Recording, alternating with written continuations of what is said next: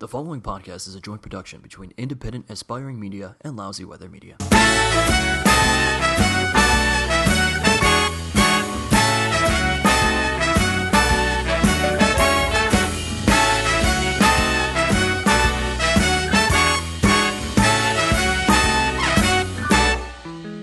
I'm just a small town guy with a handful of dreams.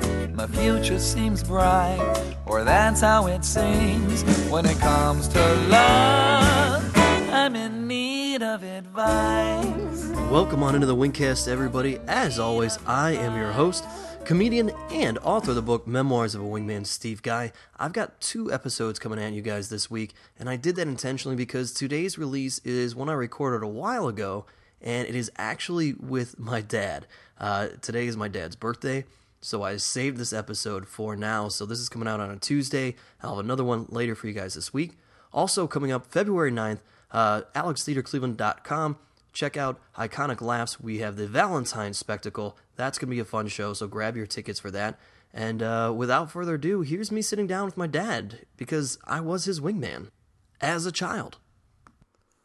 All right, so on this week's edition of the Wingcast, I am coming to you guys from uh, the kitchen of a house that I spent a lot of time in as a child because I partially grew up here. And you're going to hear some things in the background potentially, since it is a house. You might hear little tiny dogs drinking water ever so loudly. But we're here because uh, my guest is my dad. Say say hi, Dad. Hi, Stephen. How are you? Not. I mean, man, many other people are listening to this. I'm great, Dad. You are. You know. so you're on here, and you agreed to be on here against your better judgment You absolutely. because I was your wingman as a child. Yes, you were. We discovered this I mean, to give everybody a background because uh, we were driving one day, and as we drove by a certain neighborhood, you said, "Oh, remember uh, this woman that I dated? She used to live right there." And I thought about it. And I was like, "Oh yeah, she was my ear doctor as a kid." And then I realized that had I not been born and you and my actual mother stopped at one child, you never would have had a dating life after divorce. I wouldn't think that I was that bad. Who, who uses their kid as a dating device? Anybody who's smart? I must have been a charming child. I don't know. You were. You haven't changed very much, but who knows? We'll see how this goes today. Does that mean that I'm still charming or that I'm still a child? Uh, it depends on. Uh, let's not go down that path today. Okay. all right. All right. What I mean, what, did did you just not have did you not have confidence that you could date, or were you just taking advantage of this situation? Well, let's see. Your ear hurt. You went to the doctor, the audiologist. She talked to me. One thing led to another, and okay. So if you didn't have a hearing problem, I probably wouldn't have dated her. If I didn't have a hearing problem, what if, what if the checkups went fine? But then, I mean, I feel like those were those your first dates. Were they set up as dates? I'll mark this date in my calendar. Well, that was the first date that I had after your mother and I divorced. Was taking me to the doctor. Well, no, dating your doctor. yeah. What was? Here's the thing, people. I had to sit in this room with headphones on, and I have these hearing tests conducted, and uh, so I couldn't hear anything, and I wasn't allowed to face this window because uh, I couldn't cheat somehow, you know, to figure out what ear, just in case, uh, sounds are supposed to be going into.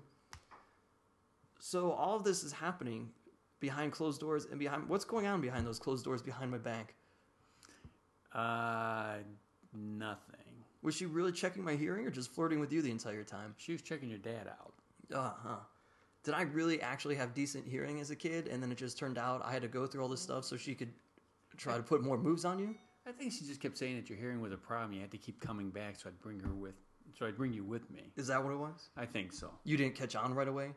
No, I was naive. I was freshly divorced, Yeah. And and you had kids. and I had kids. Who would want to date a guy with kids, let alone you? What, what, really? As a guy with kids. she also had kids. She did, yeah, that's true. She had a boy and a girl, two boys. Uh, what about? Did it end poorly because she discovered the cheese factor? The what factor? The cheese fat. You're super cheesy. Everybody, Oh, I'm so, everybody thinks that I'm cheesy, and then I just think to myself like, wait till you freaking meet my dad. Like, well, where do you think you got it from? yeah, it's. Thank goodness a child is a blend of people because I, And thank goodness she took mostly after me. all that So cheese. Just admit that. Oh come on, my mother might listen to this. okay, Terrible. okay. She had a couple things to do with it, I guess. yeah. yeah. There you go. So, how long did you date the ear doctor? Uh, let's see, eight months? That's not very long. No, Things didn't work out. no. She didn't get what she wanted for Christmas one year. Yeah, get on board, lady. I think you're disappointed. Yeah, yeah. I think she was disappointed too. She wanted a, she wanted something with a small in a small little box, and, After eight months, and and what I bought her wouldn't fit in a small little box, so I didn't understand what she was after. wow. All right. After eight months, she wanted that, and it was no good. Yeah, You would think that that's a very short amount of time, but then that doesn't work out. it didn't. So quickly after Christmas, that was it. That was it. Because it was at Christmas time, just like now. And how on earth would you ever meet somebody else? Life had been so tough. Dating with two kids? Oh my gosh, it was terrible. You know, it's going to daycare center, dropping you off, picking you up. Other, People are mostly married, well, probably. Some, some were, some weren't. Some were, some weren't. Yeah. Yep. Yeah. Yeah, man. If only there was a way that you could find out if some of them weren't married. Like, you know, uh, a woman being there having children and she happens to be divorced and one of her sons is your son's best friend and she brings him to your house. Well, yeah, and you guys were best friends for couple years before Before that. we even really met. Yeah, we were best friends uh, since I was like two years old in preschool in one neighborhood that we moved in. We lived in. That's right. Then we moved to the other, That's right. and it just so happened you got divorced the same year his parents got divorced. That Think- is, Yeah, I, I think so. I think that's the think math. So I didn't really. I wasn't really there when she got divorced. So Yeah, I wasn't either. would- yeah, so I really don't know the exact year, but yeah. I knew when I did. I knew And that we- then I got into first grade, and my best friend from preschool was suddenly sitting across from me. Was that first grade or kindergarten? That was first grade. First grade? Yeah, kindergarten. Kindergarten was the only year without him.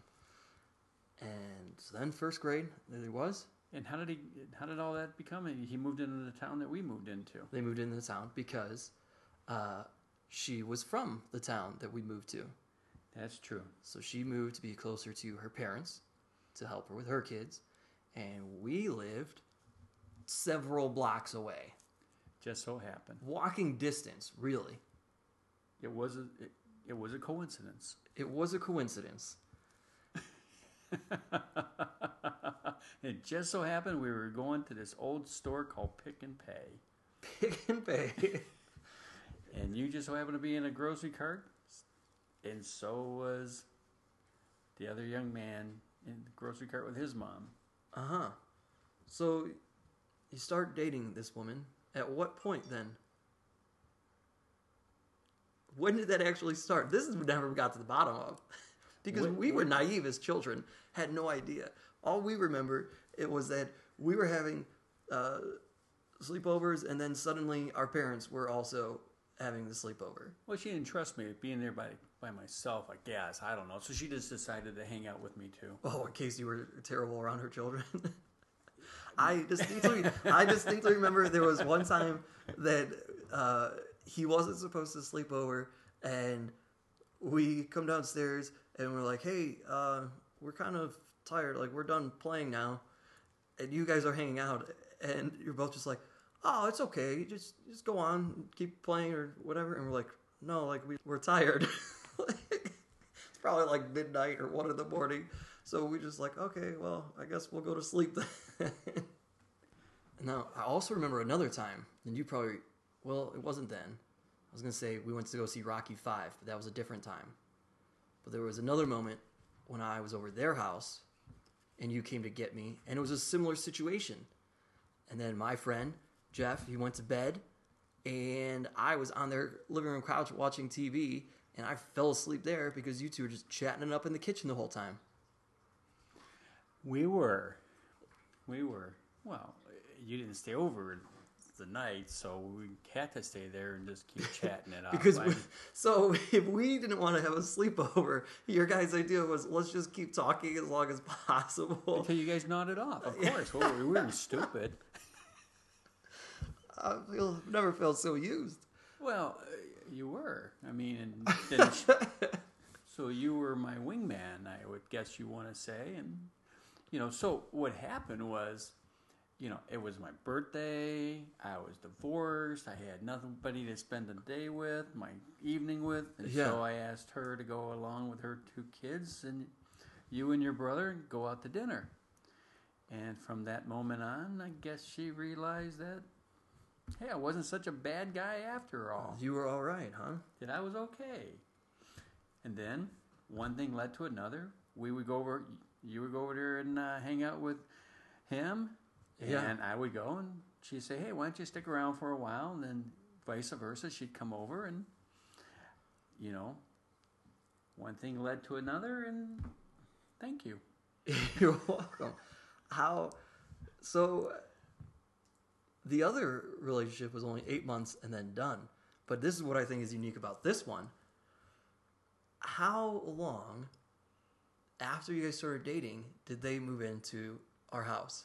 Oh, and that's getting personal. Not long. right? Yeah, three months maybe. Three months. Three, yeah, eh, probably. Did we start dating? Yeah, about three months or so. And then the wedding was About three months after that, six months. and she didn't have to get married. Yeah. Mm, you know, it wasn't like she was pregnant or anything. so- Right. Yeah, she actually wanted to marry you that quickly. Yeah, yeah. And then 26 years later, she's still here. I know. So this is, if you're not catching on, folks, this is my stepmother. She's been my stepmother for 26 plus years now, and yeah, that's what I think is uh, unique. Some people like there's always the argument where people feel like, well, when you know, you know, and there's never any sort of certain time frame. And I draw that comparison with you because you got married young, and then you get divorced, and then you're with somebody for eight months, and she gets upset because you're like, I'm not gonna propose to you or anything, and you're like, Nah, that's not. That's as if that was too soon. And then here, three months later, somebody moves in with you. Six months later, you're married to somebody. So, as, as fate would have it. so I guess when you know, you know. When you know, you know. You do. Mean, You know? Meanwhile, as your son, what I enjoy and appreciate is uh, you harass me because I'm not married. I do. Yeah. And he's like, Well, I don't want you to end up alone and whatever it is that you say. The irony here is, had I not been your son, you may have been in that position. That's true. So maybe I can help you out. Maybe I can be your wingman. I'm, that's not where I was going with that. I no, I don't need that. The, this, you're why I don't bring dates over, I think.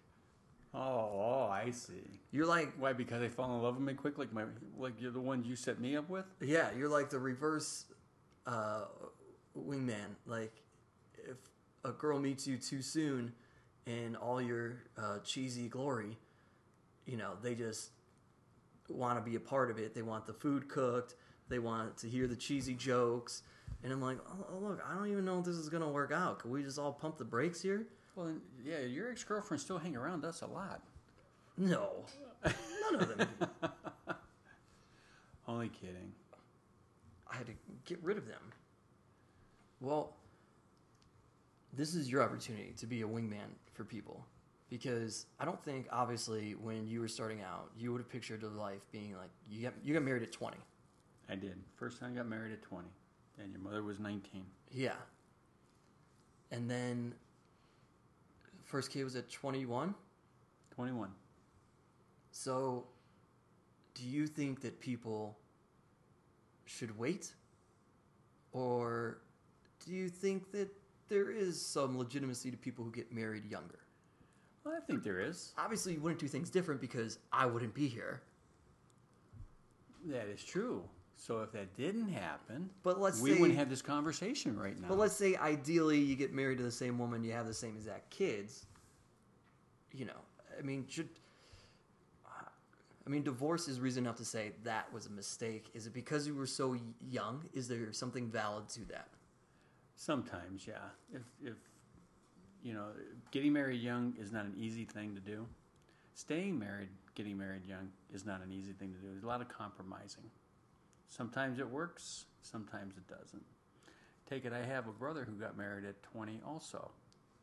He's still married, he's 67 years old today. That's true. I have a sister who got married at 18. She is she's 69. She's been married for 51 years. Well, So it it does work. yeah. It's not always.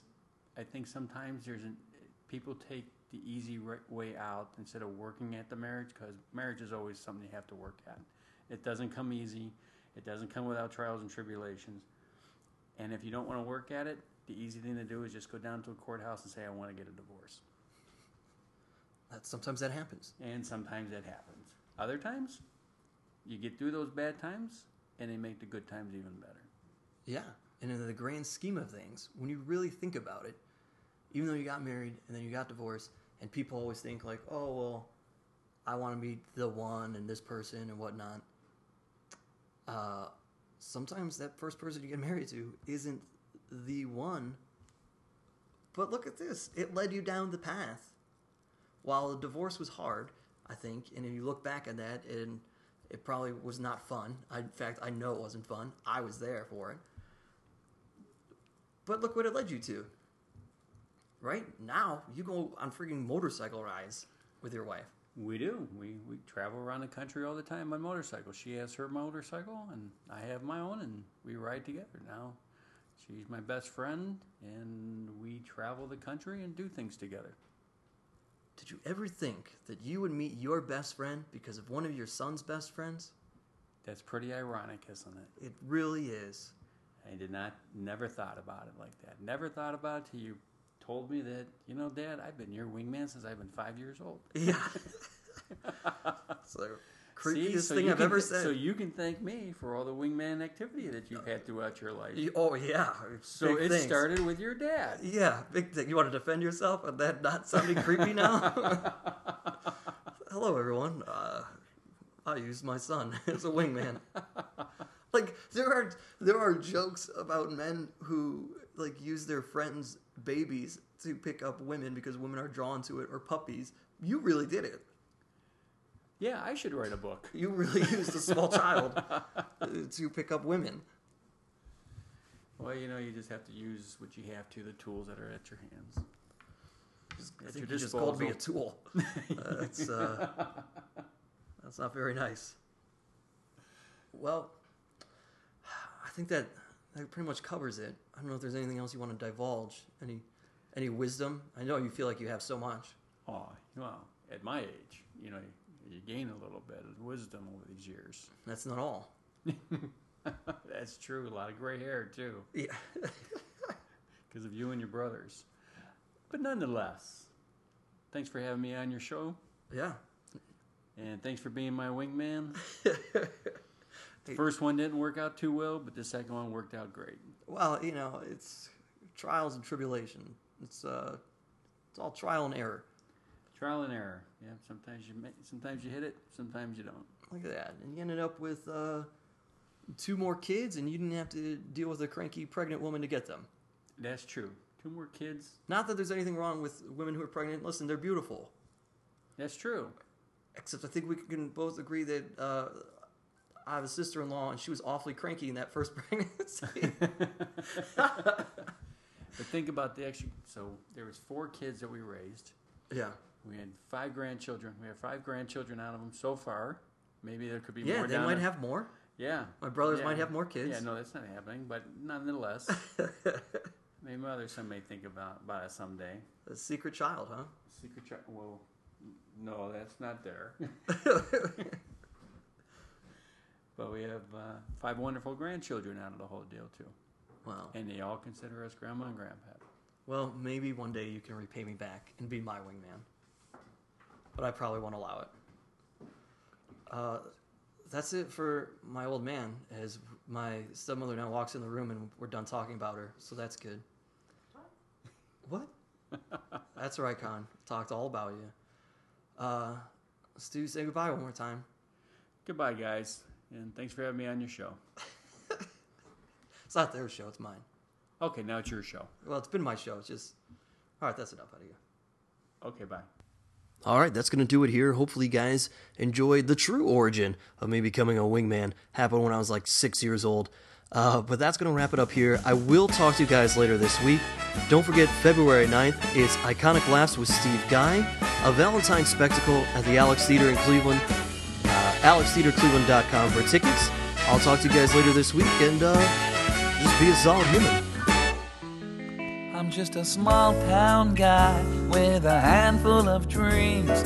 My future seems bright, or that's how it seems. When it comes to love, I'm in need of advice. I'm in need of advice.